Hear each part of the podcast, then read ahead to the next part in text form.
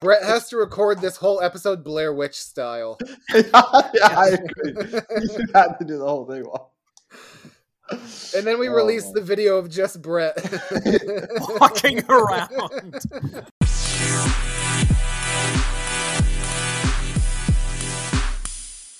Welcome to Three Idiots and a Lawyer. Matt Pfeiffer, along with Joe Shell, Colin Lerner, and Brett Fortnum. We hope you're having a great spring. And Boeheim University just got a little bit bigger. The Syracuse basketball program has added Jimmy Boeheim through the transfer portal. Uh, Jimmy is going to be coming to Syracuse from Cornell University. He's a six foot eight forward. He's a rising senior. Interesting thing to take note: Cornell did not play basketball last season as the Ivy League canceled the winter sports due to COVID. He averages, uh, let me see here, uh, last season, uh, so which would be 2019 2020 for him 16.7 points a game, 5.6 rebounds a game, 1.9 assists. He's definitely one of the better players on Cornell's team, was one of the leaders of that team. Cornell was only 4 and 17 in the regular season in 2019 2020, so definitely left a lot to be desired there.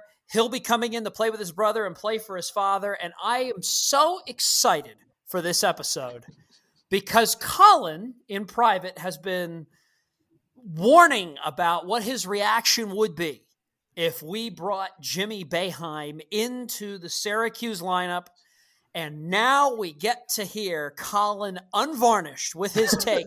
so we're going to just all step away and let Colin go ahead. Your take on Jimmy Boeheim joining the Syracuse basketball team. Oh, thank you. Well, um, so for all of our listeners, I will try and at least stay somewhat measured. Um, and I really kind of boil this down to three things that really truly bother me about this.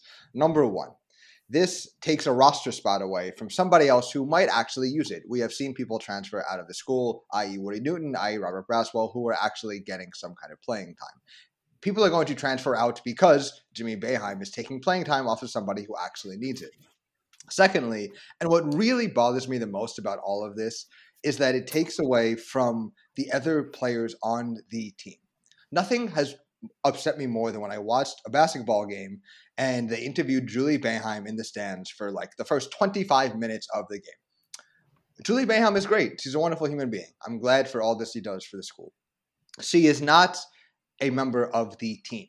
How about you highlight Marek Dolezaj, who was coming over here from Slovakia and figuring out a way to be in America and be a great basketball player? How about you highlight any of the other stories from all of the other interesting kids who have come to school here? I read after the season ended, I, I remember that interview particularly because I read a story after that season ended about how Frank Howard's father was the glue that held that like parental unit together. All of the parents of that Syracuse team, which was struggling for a while, were really down. And Frank Howard's dad was the kind of cheerleader guy. He held it all together. He was at every game. He was the kind of rah rah person who was really supporting the team. I didn't hear about any of that during the season. None of it at all. I read about it afterwards in a great article by a small town newspaper. I think it was some guy from the Daily Orange, honestly, who wrote about it. But these are the stories we used to hear about, not Juli Boeheim. And now we're going to get more stories about how the three Boeheims came together, about how Juli Boeheim taught them all how to shoot, how blah blah blah blah blah blah blah blah blah blah blah blah. All this other BS. I want to have to hear uh, Bill Raftery talk about how Juli is the one with the great shot in the school and all this kind, or in the family and all this kind of stuff. Drives me absolutely insane. And thirdly and finally, I understand that me saying we're not Boeheim University has become a kind of joke, and that's fine, and it really is, and I'm fine with that. However, if we want to be taken seriously as a program, as a school, as a top 15 blue blood ish college basketball program, we have to be known as Syracuse. We can't be known as the gimmick school where all the Boeheims go. Oh, hey, that's the school where Boeheim and his two kids play. No, we have to be a place that people look up to as a great college basketball destination. You have to want to go to Syracuse to play for Syracuse, not to be the third sideshow to the Jim Boeheim circus. So those are the three main reasons, along with a plethora of other uh, of other ones that I will save everybody from getting into. But those are the three main reasons why this royally, truly pisses me off. That is the end of my rant. So, Colin, you've put me in a very, very awkward situation of having to defend the Boeheims, which is not something I'm normally accustomed to doing. I cannot wait for one James Arthur Boeheim to retire. I believe all of our listeners know this quite well by now. But I find your arguments lacking. And the reason I find them lacking is because I actually think it's a decent transfer portal pickup. If if we looked at this with no name, if it was just player A from Cornell University with these stats, we would go, "Oh, this is an intriguing pickup. This could help the team." And quite frankly, there's only one thing that matters when it comes to sports at this level, and it's winning. And I honestly believe that Jimmy Boeheim might contribute to the team winning much more so than someone like Cole Swider. I know, Joe, that you you have a particular love affair with him and high hopes that he will find a fresh start. But I think that there is a more limited ceiling with uh, Jimmy, but I think that it I, I, I have hope. The fact that he could score a little bit. You know, he will probably struggle a little bit defensively, but he's also heard his dad talk about the zone quite a bit. Now, when you say he's going to take away from others minutes wise, this Braswell's gone, Newton's gone, and they didn't leave because they thought Jimmy Boeheim was coming. They left because they see better opportunities elsewhere. So we're going to have Benny Williams coming in. I'm hoping Benny Williams gets some minutes. We're going to have Cole Swider come in. Meh. So, uh, you know, it's going to be those three forwards. Joe, your point last week that Quincy's 22 makes me very skeptical that he's going to come back. So I think that there are going to be minutes go around, and I think that they're going to need to go to someone who can score a little bit. And if Jimmy Boeheim can get us 10 points a game I don't know that there's a better transfer portal candidate out there. When you talk about taking attention away from other students, you're right. But at the same time, your story about Frank Howard, Frank Howard was on the team four years and he overlapped with Buddy for one year.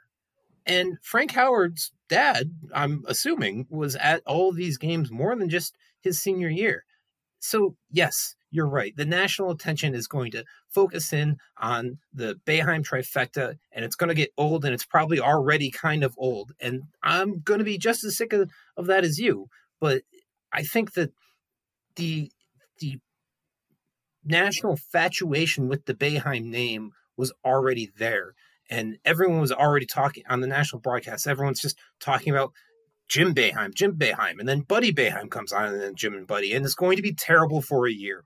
But if the team is going to win, and if the team is more likely to win, I'm going to be happier if the team is winning and I have to watch the game on mute than if the team is not winning.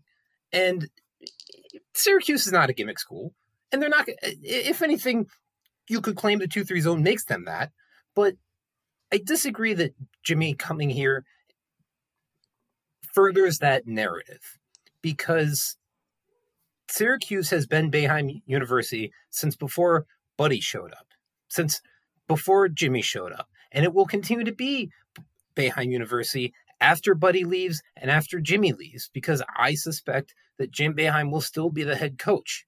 We weren't that prominent before Jim Boeheim, and I hope that we will still be prominent after, but I don't think that his kids coming here is going to change that trajectory of what happens after Jim Boeheim leaves. Can I uh, rebuttal those three points personally?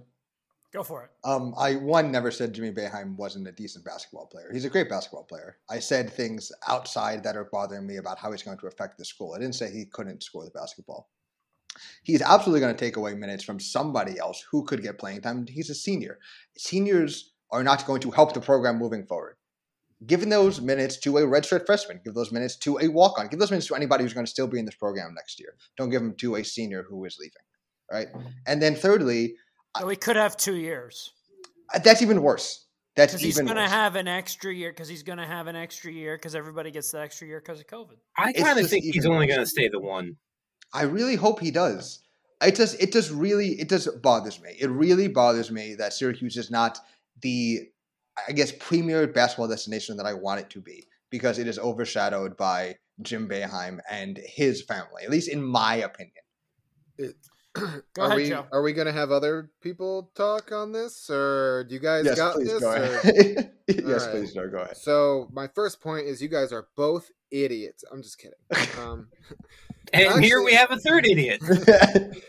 actually, I I kind of agree with the basic premise of what both of you are saying. I don't think your your thoughts are as separate on the Venn diagram as you think. I think there's a there's a, a lot of a lot of middle slice of this Venn diagram. Like yes, a lot of the stuff that Colin says is going to happen. Moderation is boring, Joe. a lot of it's going to be insufferable, but the Boeheims are not to be blamed for how lazy and unoriginal a lot of broadcast crews can tend to be these days. That's just the trend, and that's kind of how it goes. A lot of these broadcasts are bad. With that in mind, Brett's right, and I know Colin didn't disagree with this per se, but Jimmy Boeheim has proven himself to to be a a good player against a moderate level of competition. We've seen him play well against us. Obviously, he knows the system. I'm sure he's practiced with the team over the years in the off season. So it's it's to be a good thing and I know Colin seems concerned about taking playing time away from players who are going to be part of the program going forward. The problem is next year is still a season and we still need players to play in that season. When half your team leaves, you need players. Getting a good player who has shown to be able to play at a high level, I think is helpful. Does this probably mean Quincy's not coming back? I would imagine so. Does Jim Boeheim have the gall to give Jimmy Boeheim more minutes than Benny Williams? He's shown us that he probably does. Will he do that? Dear God, I hope not. Um, I think, I think this might be a little more. I think we all agree with you there. I think this might be a little more extreme of an example. I think Buddy Boeheim is a far better player than Jimmy Boeheim is, and I think that there were there was more validity to the reason Kadary didn't play more than we would want to accept or believe. But I'm I'm sure that you know there there were reasons that he didn't play more. Girard probably should play less, and that still baffles me. That's a whole different conversation that we've already had 85 times. My name was invoked about Cole Swider just because I'm optimistic that he can that he can contribute. I'm gonna defend myself here anyway. First of all, I believe that the staff wasn't gonna make a portal acquisition priority out of a kid that they think is trash and isn't gonna help. What we do know is that he can shoot, and he can shoot well, and he can shoot and make threes at an efficient rate.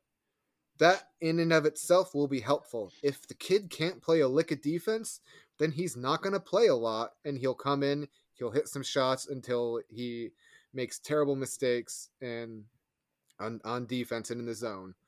But the only reason I'm optimistic is Cole Swider was a same thing with Samir Torrance. They were both high, highly rated recruits coming out of high school, so there is potential there for something positive. What I've been thinking about with Swider, and I think I texted this to the group the other day, he's 6'9, 6'10, and he's not skinny. He's he's got a wider body than a lot of the kids who have been playing center for us. I don't see why Swider is not going to get minutes at the five this year. A stretch five who can hit threes at a 40% clip. I think we're going to see a lineup that has him at the five every once in a while. And if he has just decent size and can just be athletic enough to hunker down in the five spot in the zone and then be a threat on offense. When's the last time we had someone truly be a threat on offense from the five? Dolezaj when he was playing the five, but even then, mm-hmm. that wasn't his game to be playing in that spot, and it kind of affected him on both sides of the ball. Like So, Rock, I- I- probably. Yeah, probably, and only his senior year. Yeah. So I think we might see him as a stretch five every once in a while. But my hope is Benny Williams is as good as advertised. He plays, and then that other forward spot is going to be minutes of Boeheim and Swider. Swider's going to play. They didn't get him not to play. Could his defense be just as bad as Alan Griffin's was? It's possible. Um, and based on what we know right now, it's likely. But they didn't get these kids not to play. End rant. That's that's what I have. This All right, Matt. episode is All right, Matt, let's go. Let's go. Come on, man. This episode is everything I hoped it would be. it's Uh, like a debate. Excuse me, sir. He invoked my name. oh my god, I must rebuttal his point, please. sir, sir, sir, sir. sir. Colin, Colin, just very Yeah. quickly, did you like Andrew White and John Gillon? Uh, I like John Gillon. I didn't really like Andrew White. Do you think they positively contributed to the program? No, Andrew White's Really? the best single season three point shooter in school history. I think that they had a good one-off year, but I don't think it helps to create what I want to create, which is a perennial school of like a perennial powerhouse. Who else would I have like played that year? The, no one I don't else. There was no one else to play.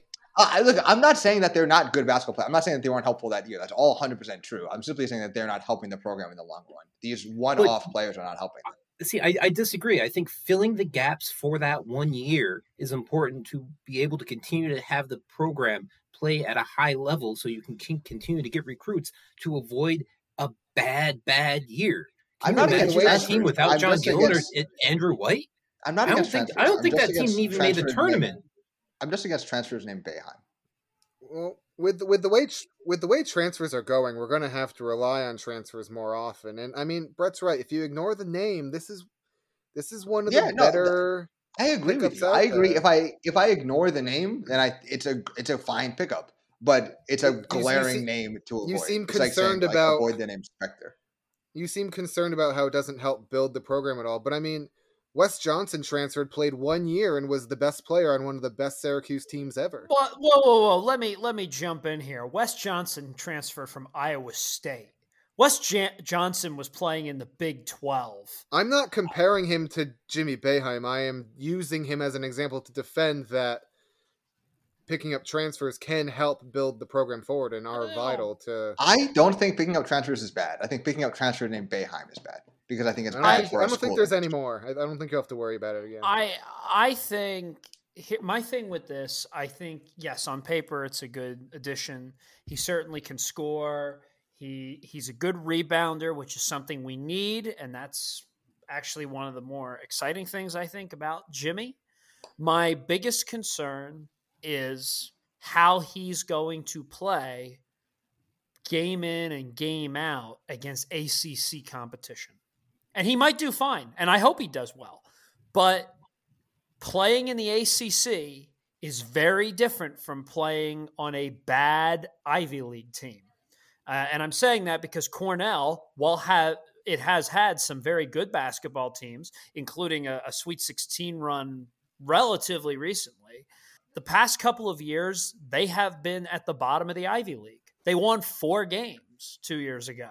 So some of them were close losses, but I'm just going to point out that it's just going to be very different playing on a team that is expected to be mid to high level in the ACC. That's going to be very, very different from playing against Dartmouth and Yale and yeah, some of those schools. Not to say there aren't some good schools in there, there are, but There it's are, just yeah. different.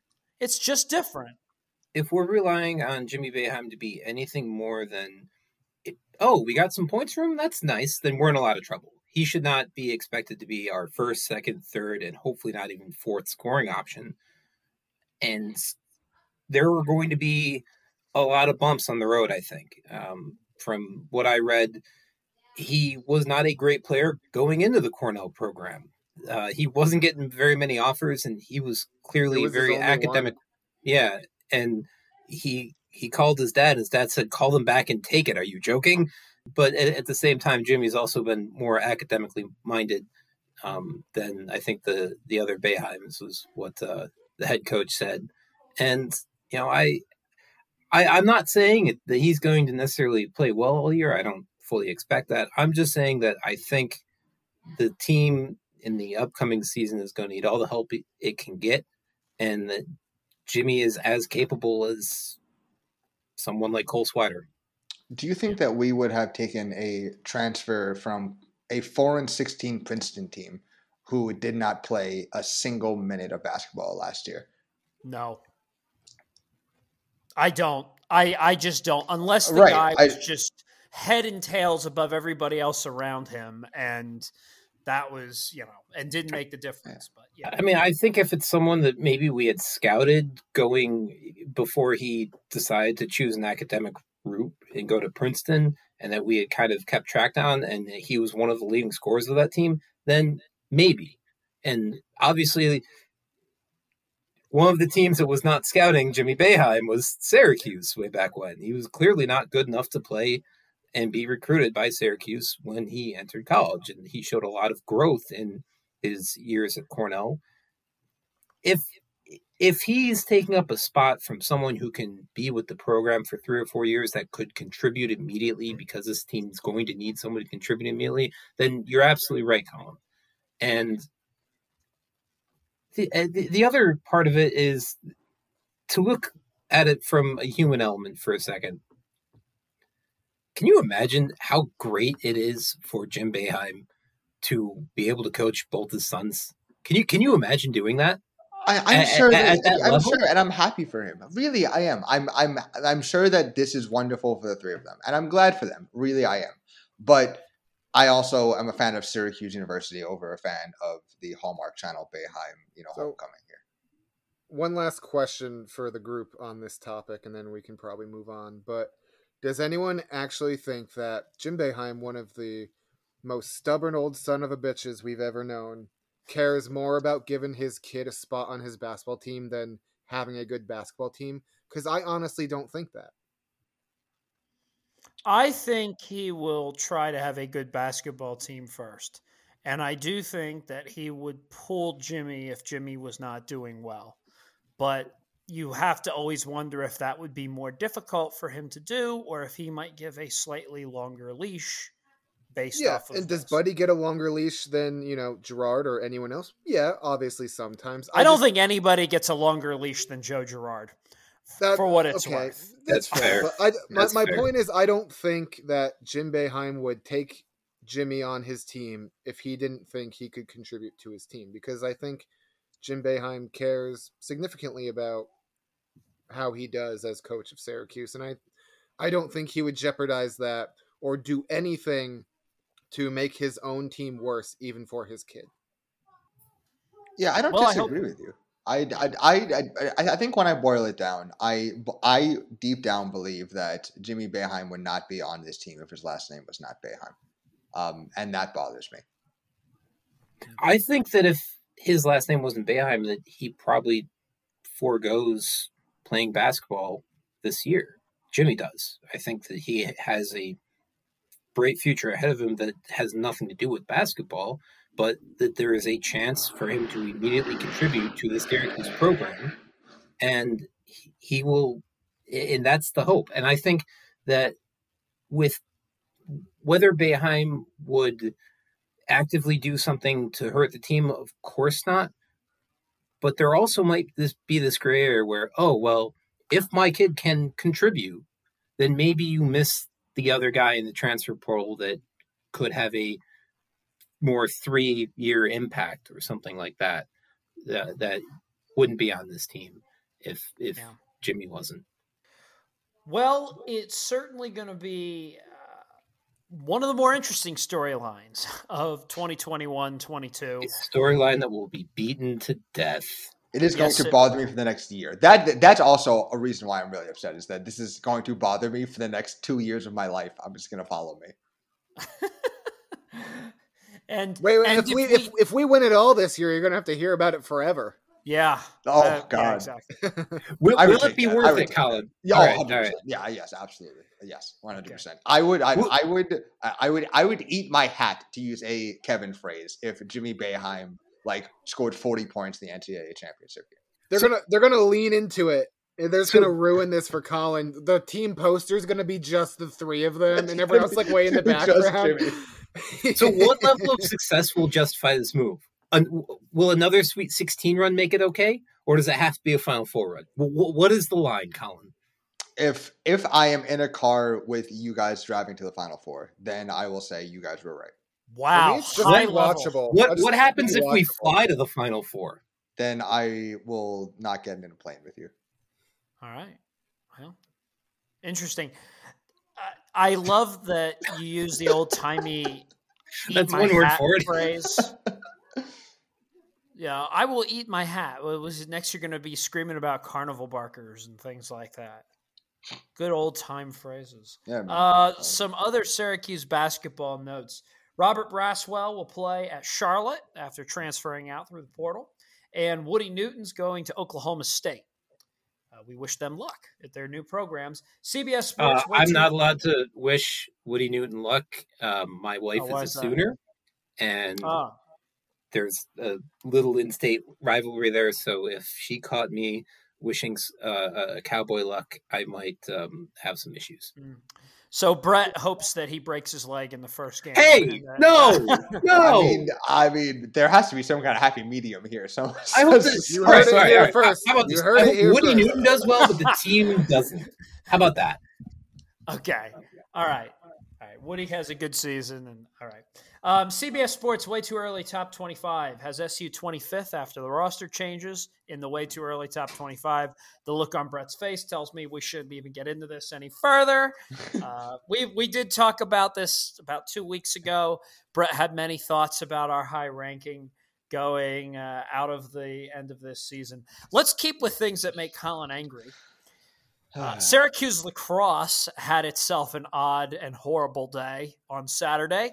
The at that time ninth ranked Orange decided that it was a good time of the season to get blown out in a way they haven't in years, losing their final home game, the fifth ranked North Carolina, twenty one to nine, which is an astounding lacrosse score. Carolina's been relentless. A lot of times when you hit the double digits with a two in the beginning, at 20, you call off the horses. Well, got the starter still in. That is that is really really I didn't even turn it off. I have didn't some even more turn it off. stats for you. Oh my god. That's okay, Joe. I'll let you take the lead on this one. Go ahead. No, I, all literally all I was saying was that I didn't turn it off. I watched the whole thing. I don't know why. It's like watching a car wreck in slow motion. I just couldn't. And I, I'm just an Did the, did irrational. the burning bus when I'm- crash, guys?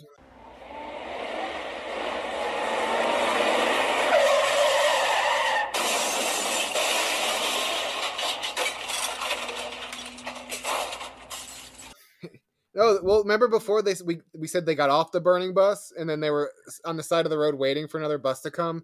That bus was on fire and they actively decided to get back onto it anyway. Well, it was uh, it was bad. North Carolina was up seven to one at the end of the first quarter. Uh, that that's pretty much all you need to know. Tucker Dordevic had four goals, so we'll give him that. What a goal! How did he score that without? He had to bank that off of a North Carolina player. Let's take a look at that again. As Dordevic is the one player offensively for Syracuse who's really having a big day. He's dominating for the Orange right now. I just don't Uh, get it. It's the same team. They're all the same players. I don't understand. We were championship caliber last year. They're the same kids. It is effort. It, it goes back to what I said. We were And missing players on defense. It's it's, It's coaching and coaching effort. too. It's coaching and effort. It's coaching and effort. Listen, we were actually stunningly, we were actually better at the faceoff dot this week, which is actually like incredible. That we were I mean, we we're so bad. We were better than we had been. We gave up 39 shots on goal. 39 shots in a lacrosse game. 39. That is unheard of. We hadn't given up 20 goals in a game since what, 1997? Or something like something that. like that. And yeah. it's a game we won. We won that game 22 to 21. We won that game. Well, on a positive note, there were only 683 people in the Carrier Dome to witness it. Good. Or whatever 683 called now. people had to leave upset. So, Um, Colin, um, yeah. One of the UNC players had eight points, which is absurd. my, Which, my in case for those of you who don't know lacrosse, that's goals and assists total lead to your points. But anyway, go ahead, Joe. I'm sorry. My question for Colin or anyone else who might have an opinion on this: the hashtag Fire Desko has been a running joke among Syracuse fans because we are very reactionary and dramatic, and Desko is one of the best lacrosse coaches in college lacrosse history, and people will always throw that out there after a bad game. How real is that getting for him now? How hot is his seat in reality now? I don't think it's that hot. They were number one last year. I mean, when COVID But that, hit. but he took that same team and turned them into a dumpster fire. I think yeah.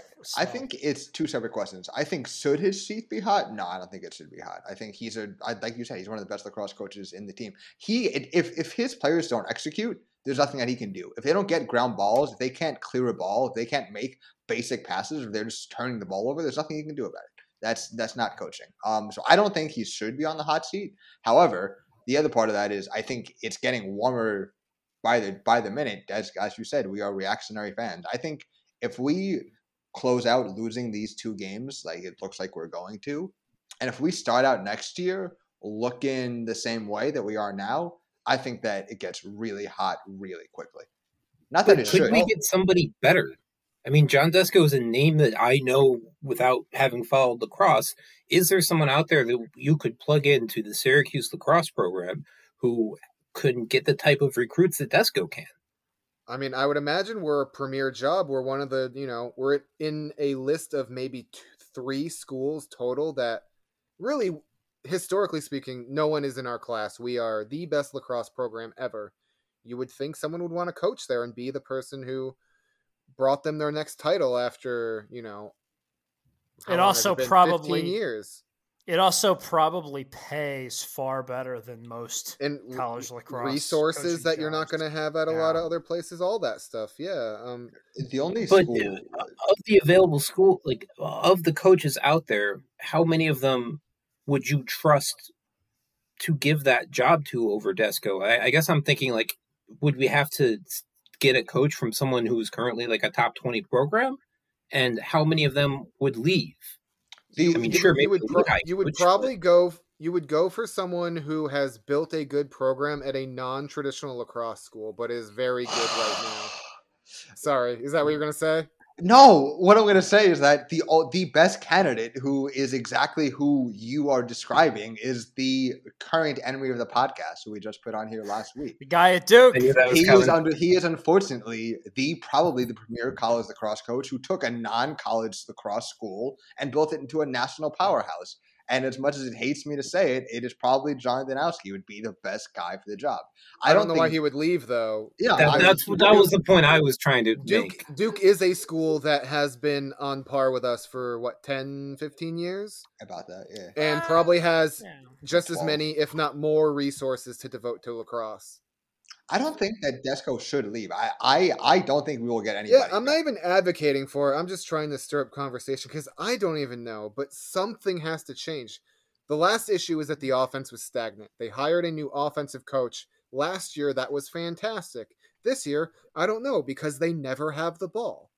I'll tell you a name that's going to get thrown in there, even though, you know, there's many reasons why maybe you wouldn't do this, but people are, would suggest is Gary Gait. He's already at Syracuse running the women's program. He's done a great job with that. He obviously is one of the greatest lacrosse players. I think that's a bad look. yeah, I was just saying. I think it It's a really bad sends the wrong Terrible message. look. Sends the wrong message. okay. Uh, So, uh, one yeah. question for you lacrosse experts. I pulled up the inside lacrosse D1 poll, and it has us at 11th uh, at 5 and 4, you know, two spots down from 9. And when I looked up how the selection goes, you have eight automatic bids for the NCAA tourney and eight at large.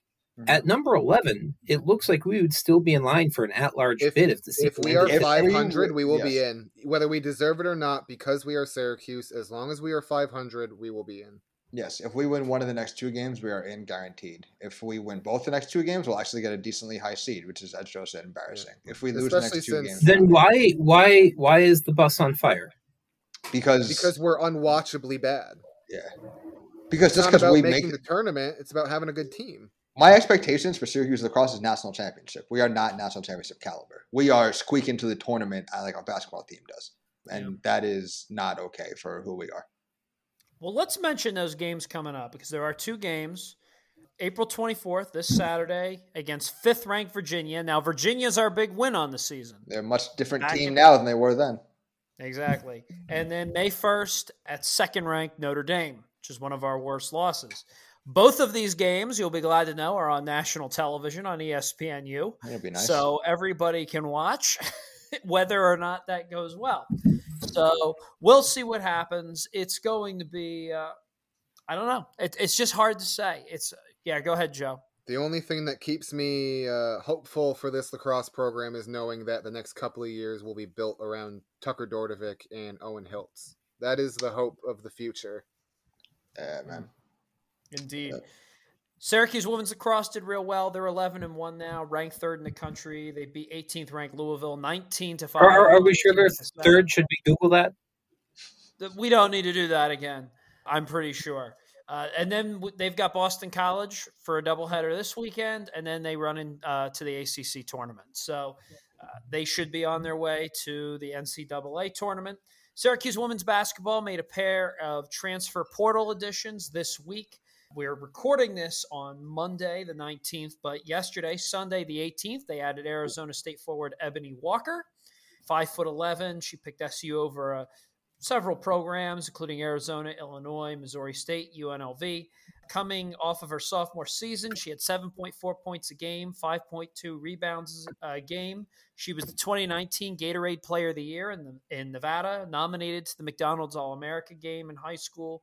She was the number 43 recruit in the 2019 recruiting class, according to ESPN. And then today, Tuesday, uh, Monday the 19th, Texas Tech guard Najee Murray announced that she is transferring to Syracuse as well. Five foot six guard, played at San Diego State her first two seasons, uh, had 81 threes in 2019, uh, set a school record. She averaged 13.7 points a game there in uh, 2019. I guess that was the 2019 2020 season. She was a Mountain West All freshman team in 2017 18. At Texas Tech, then, she averaged 7.2 points a game, 3.7 rebounds a game, two and a half assists, 19 starts in 24 games. So, two good additions. They're now up to 14 players. Remember, all those players left the program. There's now 14 players on the roster for next year. So, they're building back to the numbers that they need. Four players so far transferring into the Syracuse basketball program. Good additions.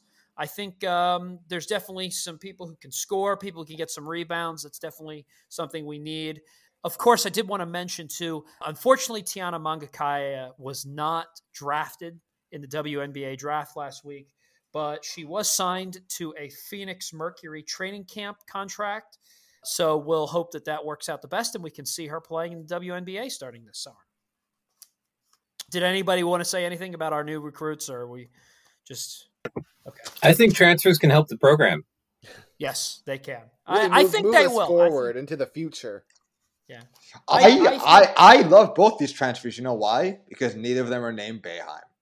Not yet, until they marry Jimmy and Buddy. And oh no, there's there's a daughter. She plays at Rochester. No, she left. The I can't remember her name. Couple, she left the uh, basketball program a couple years ago. I think it's Jamie. She actually yeah. quit. But yeah, so no, these are both good. So you're saying she has years of eligibility left? That is what I'm saying. I just didn't know it. They're both these are both good additions though to the women's basketball program. Let's jump into Syracuse football. Uh, linebacker Terrell Richards is entering the transfer portal. He play he has two years of eligibility left, mostly with special teams in 2018 and 2019. Started three games and appeared in eight in 2020. 24 tackles, three and a half tackles for a loss, two sacks. There's honestly, this is kind of the type time of year where you expect to see some people entering the transfer portal. If people see they're going to get buried on the depth chart, there are 11 linebackers still on the squad. That would tell me that Terrell Richards was seeing the writing on the wall. He was not going to be a starter, and that he was possibly going to get buried on the depth chart with some of the new additions and whatnot. So I don't know if it's really uh, that big of a loss. First scrimmage was Saturday. Uh, this is the most seniors back ever for a spring for Syracuse football. They um, were live plays. Uh, they were blown dead if they got close to a sack. Eight touchdowns uh, through the air uh, for the offense in 20 offensive series with seven different receivers. DeVito had three touchdown passes, Shrader two. Morgan had one, Lamson had one, Morgan ran for another touchdown. Caleb Okechukwu and Josh Black each had two sacks.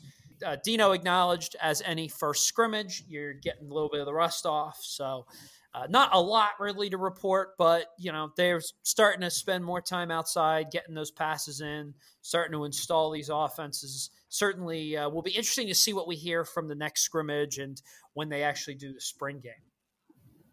do not forget folks that we if you have questions comments thoughts on any of these things that we've been talking about make sure to let us know. We have a mailbag segment. Our first mailbag segment is going to be next week. We are getting some people are sending some stuff in. We've got a question about st mary's college versus syracuse in football which will be very fun. We're going to talk about that next week uh, as we get a, a slightly larger mailbag but uh, and we've got a few other questions about the basketball program and some of these transfers and whatnot too. Looking forward to getting into those.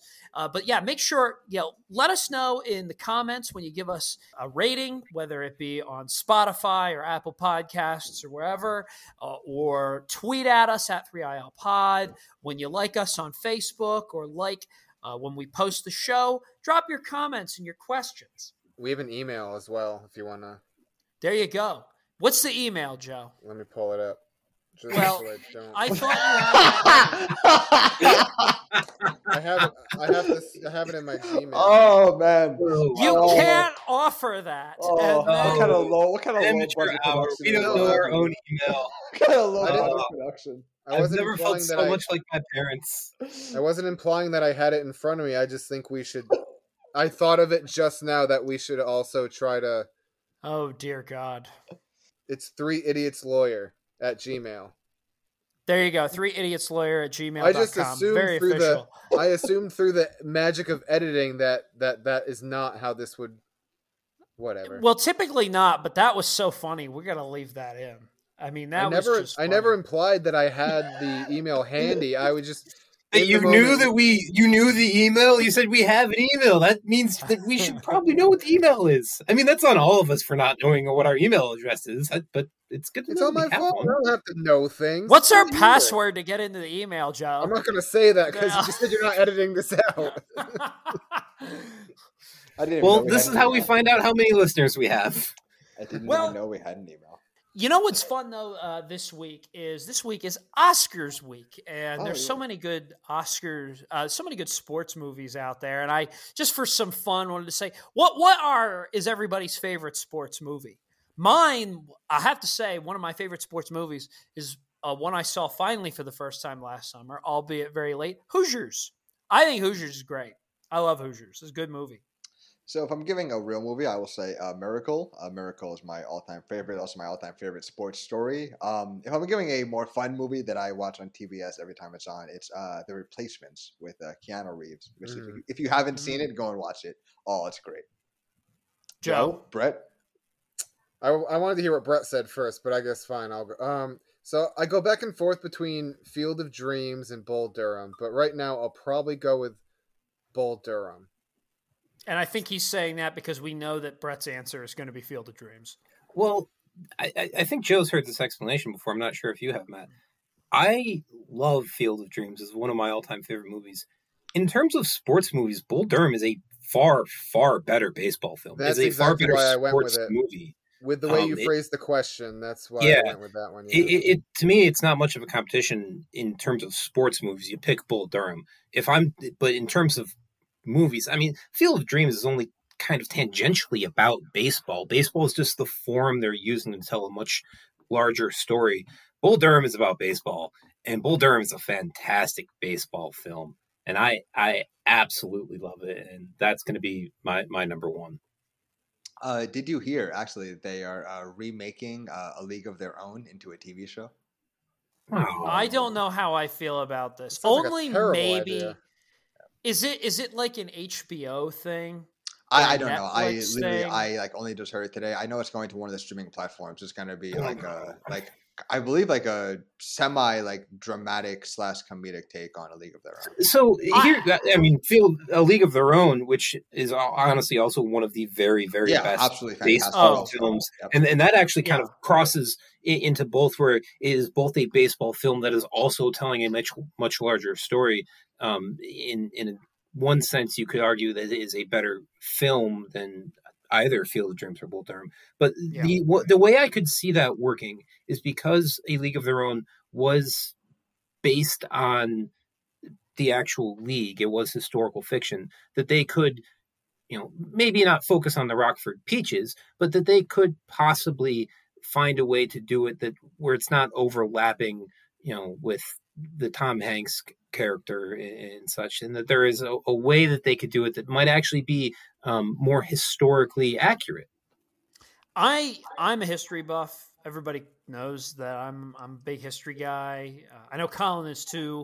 Very much Uh, so. and so I think there are good ways to go with this, and I'll tell you the reason why. Uh, because I, first of all, absolutely love A League of Their Own. It is one of the best. It is. It's. It's. Brett's right. It's one of the best baseball movies. It's one of the best sports movies. It's just a good movie. Period. I mean, you know, it's just an amazing film, amazing cast. It's funny. It's heartbreaking at moments. It's it's just it gives you all the feelings in in two hours. It's great, and it's it's a fabulous film. Did Kit Uh, drop the ball intentionally? Sorry, no, sorry. Did Dottie drop the ball intentionally? No, I don't think so. I think she's too competitive. Joe? Mm, I think it's kind of implied, but I don't know. I would probably say not. But it I seems don't like they think want you to think so. Yeah, I think that they want you to think so, but I don't think that she would do it intentionally. I also all I remember is that I cried at the end of that movie. That's all I remember. Yeah, It's, every, it's such a every time I watch it, I change my mind. The last time I watched, I'm like, oh no, she absolutely did not do it intentionally. And, and before that, like, I, I very much believe that she did do it intentionally. It's, it's every time I watch it, I change my mind. We have to have a 3IL League of Their Own viewing party. This see now this might be an interesting thing. We could start watching sports movies and our comments on them as we go. That would be that would be an interesting. That would be interesting. That's But what the let- listeners are clamoring for. Three hours of 3IL, of 3IL content. Oh my gosh. Oh my gosh, yeah. But but what I did want to say is why I do think this is going to work is did anybody watch National Geographic did a uh, and put it on the Disney Plus. They did the right stuff, but they did it as a TV series instead. Obviously, it's a fabulous movie. It's about the Mercury Seven, uh, the the original NASA astronauts, and they did that, and they instead did it as a TV series, and they got to dive a lot more into the details about each of these guys doing the TV series. So the first season only got up to the first launch, uh, Scott Carpenter. How did we But get here? uh, no, I'm sorry, Alan she- Alan Shepard. Alan Shepard was the first. Yeah, I have no idea what's going what's going on. No, no, point. no. What I was saying, what I was saying is why I thought you could do a League of Their Own as a TV series after it was a good Oh, movie. Okay. Because Disney Plus and National Geographic, after you had uh, the right stuff as a movie in the 80s, right? They've done a TV series now that they're doing about the Mercury 7 astronauts. And it gets a lot more in depth uh, about the specific stories, the astronauts and whatnot than the movie did. So the movie's great, the series is good. This is a case, the movie is great with a League of Their Own, and I think a series, if it's more historically accurate and on point with the real people, it could be really, really intriguing as a TV series. That's If all we- I'm saying. If we do ever do a 3IL watch, I would nominate Rollerball as one of the first movies, just because of I would how Rollerball with you, Brett. I would watch Rollerball with you. Absolutely, I would. Yeah, yeah, yeah. yeah. that that that that movie gets out of hand fast. Oh, we but it- should oh, do oh, over the summer. You know what we should do? We should do a movie bracket and just have people vote on their favorite sports movies. Oh, that that that would just make me yell at people. Well, no, but well, I don't care if No, if you yell yell at at people, you. that might get better ratings. Yeah, so, that's true. Yeah. so are we coming? Are we becoming a cable news network? maybe uh, it would be fun. I don't know. It's something we'll think. Stay tuned. Follow us on Twitter. Like us on Facebook, and we'll let you know. And then if And uh, email do, us at three, and- the digit three, idiots lawyer. Oh, yeah, we also say com, that too. uh, at gmail.com. Okay. Look, we've we've been pushing off. Brett's got something he wants to yell and scream about, so it's time to find out what made Brett mad this week. I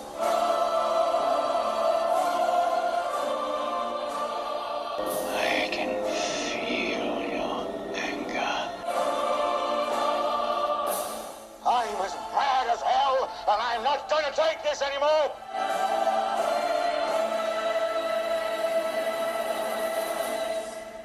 So I was going over the proposed NCAA rule changes for basketball, and some were pretty interesting. Some of them were very stupid, limiting the 10 second backcourt rule. Like, just why? Oh, yeah.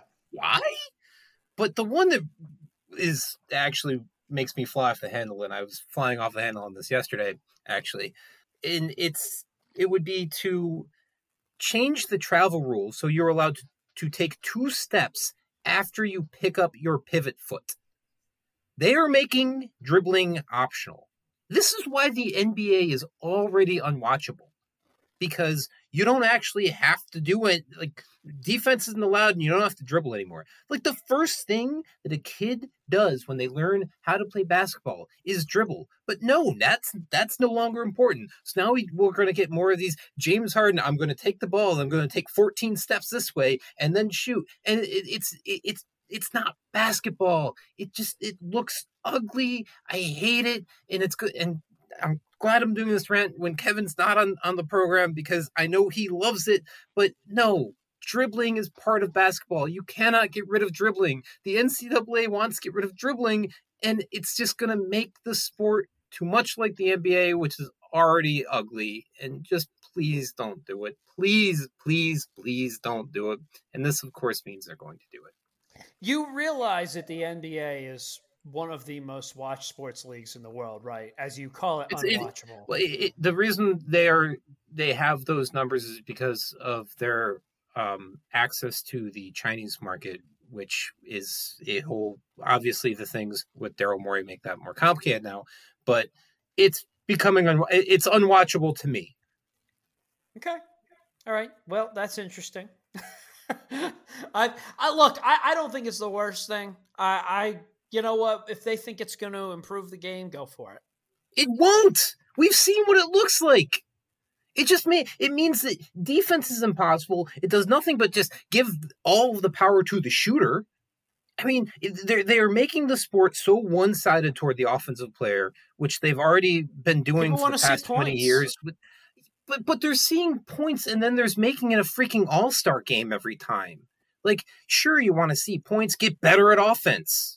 Don't eliminate defense. I want to Yeah, go on record I- as saying that getting rid of the 10 second backcourt rule is one of the stupidest things I've ever heard. Just FYI, just so you know. This isn't to say that the NCAA is doing any of these things, or Now they might go to at six fouls though. which is also dumb.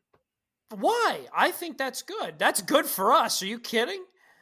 It, it's dumb because the reason we're at five fouls and the NBA is at six fouls, we play 40 minutes, the NBA plays 48 minutes. And then it gets into this whole complicated thing where, well, you foul out of the first half after your third foul, and then you would, but you wouldn't foul out, you, like, fouling out of the first half? Like, how cockamamie are we going to get here? Yeah, I don't really agree with that one. But if they wanted to go for six for the game, I wouldn't actually have any problem. Well, yeah, that. it just means Some that there's going to be in. more fouling, which will make so the game like the old more Big boring. East. It- no, it won't be like the Big No, East. they let him play. They let him play Yeah. back Well, then. yeah. More fouling is going to slow the game down and take away some of the action. Well, I don't know. We'll see. We'll we'll see how that all plays out. But that's all we have for episode 49. 49 episodes. I was Uh, so mad that I broke my pen. Is what I'm showing you. I was I was so upset while I was ranting about Jimmy Boeheim that I snapped my pen in half. That is spectacular. Just so you all know. That is amazing. Yeah. So tell your friends about uh, the show, and and so then they can listen to Colin as he gets so angry he snaps a pen in half. Make sure to follow us on Twitter at 3IL Pod. Like us on Facebook, as I've mentioned twice in this show. Please, please, please send us your questions and comments. Whatever is on your mind about Syracuse or otherwise in sports, and we can uh, try to answer or at least give our thoughts. And uh, so you can do that. Comments on Facebook, tweet at us, three idiots lawyer at gmail.com if you would like. Uh, we won't forget that email address again, we promise. And uh, you can also call Colin personally. He'll be dropping his number uh, at some point in the next week. yeah. So- But if you have the 1990 NCAA lacrosse trophy, let us know that you have it. We just want to know it's safe. Certainly, Email we're us not and let us know that you have it. yeah, email us, three idiots lawyer at gmail.com. Since we're probably not winning a national title trophy this year, uh, it would be nice to know where that old one is.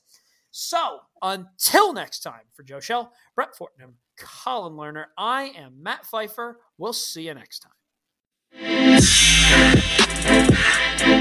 Thank you.